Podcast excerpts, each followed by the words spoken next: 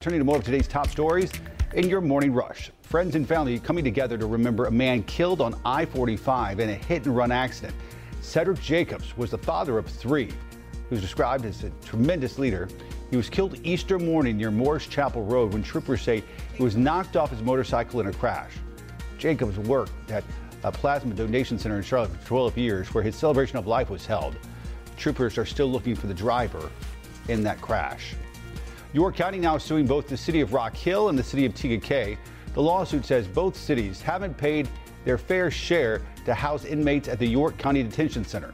According to the documents, an agreement allows those cities and towns to pay York County for services related to the jail.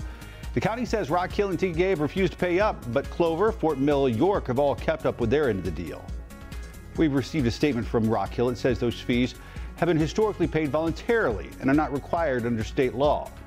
The city also says last year the county upped their fees without disclosing how the numbers were calculated. Rock Hill says it has tried to negotiate costs with the county, but the county has refused to come to the table. Both York County and the Sheriff's Office have told us no further comment on the situation at this time. Governor Henry McMaster addressing the stalled Panthers project yet again during his visit to Fort Mill. He says he wants the project to, to stay.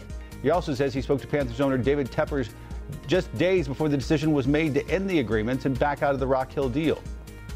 I've encouraged them all along to continue talking and to resolve the differences and let's get the job done.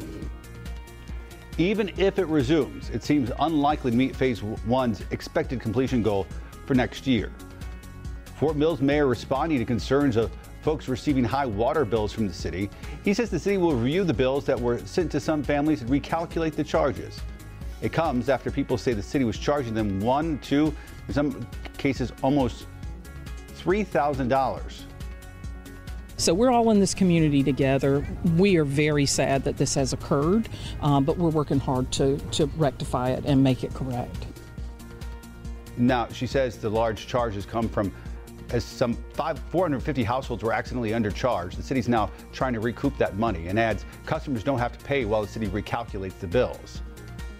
If you need to register or update your registration, you have until the end of the day to do so here in North Carolina. That's if you want to vote in the primary and in the municipal elections.